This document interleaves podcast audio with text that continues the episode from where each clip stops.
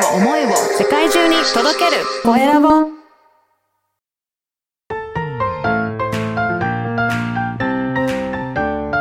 聞く力能力技術魅力があるのに伝わらない社長へ。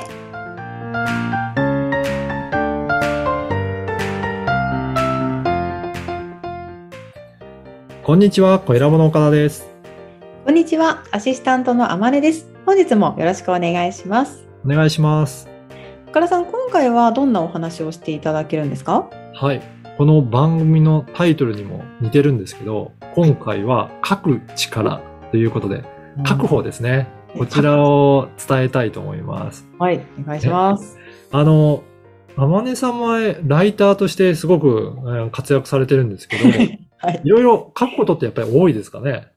そうですね。書くことはもう比率的には多いですねやっぱり。あのね、い。電子書籍も書かれたりとか、ブログも書いたりとか、結構いろんなところであると思うんですけど、はい。あの、私自身もいろんな文章を読んだりするの好きなので、いろいろ見ますけど、やっぱりワクワクするようなストーリー性ですよね。はい。そういったところをあると、本当に楽しんで読めるようになりますし、どんどんどんどん読み進められるなというのがあるので、体験談とか比喩的な表現とか、そういうのが入っていると、すごく、えー読んでいて楽しくなるなというのを感じますね。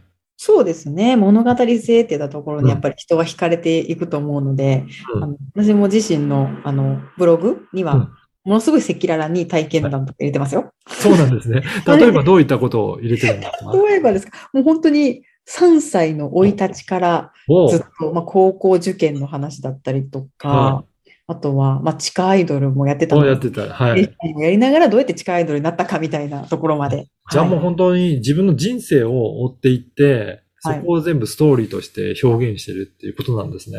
そうですね。はい。へえ。その中でも、なんか、例えばブログの一記事の中でも、こういったところを工夫してるっていう部分はあったりとかするんですか？そうですね。やっぱりね、読みやすいところと、うんうん読んでてやっぱり後から見自分が見返しても面白いなと思えるような書き方をしてます。なるほどはい。その読みやすさってどういうところが、あの、来てると思いますかね？うんどういったところそうですね。読みやすさっていうと、やはり、えっと、た例え話とかをこううん入れたりして、がはい。はい具体的に書いたりですとか、うん。はい。そうですね。あと、具体と抽象っていう、ちょっと難しいことになっちゃうんですけども、はい。そう、具体的、まあ、抽象的なことをまずボンと入れて、で、それってこうこう、例えばこうこうこういうことでっていうふううんに、えっと、具体的なものを入れていくと、かなり読みやすい文章になるっていうのを私本で読みまして、あそうなんですね。やっぱりそう言って、えっ、と、比喩的な表現が入ってると、あ、ここはこういったことなんだなとか、あとは、あの、まあ、想像しやすくなったりとかするので、それで読み進めていくと、やっぱり理解してもらいやすいっていうのはありますね。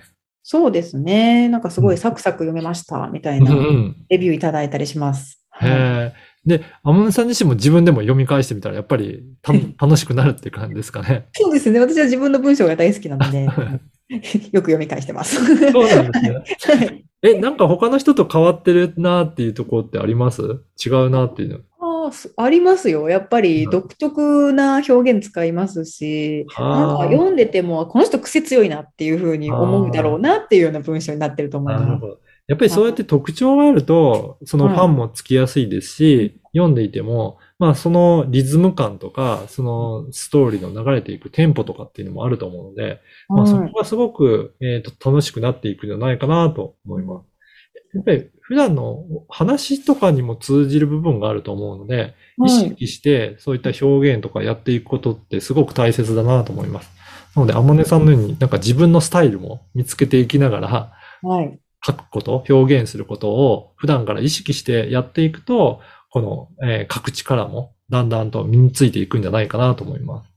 はい。うん、あと、いろんな本読むのもやっぱりいいですよね。他のそうですね。うんうん。そうですね。いろんな、まあ、本が好きなので、結構本はめちゃめちゃ読んでますね。はいうん私もそうですね。だから結構いろんな本読んだりとかするので、そうするとその表現の仕方とか、えー例え話とか、どういうふうなことえー使ってるんだろうというのも、やっぱり頭に残ってたり、参考になったりする部分があるので、そういったところで表現力も上がっていくんじゃないかなと思いますね。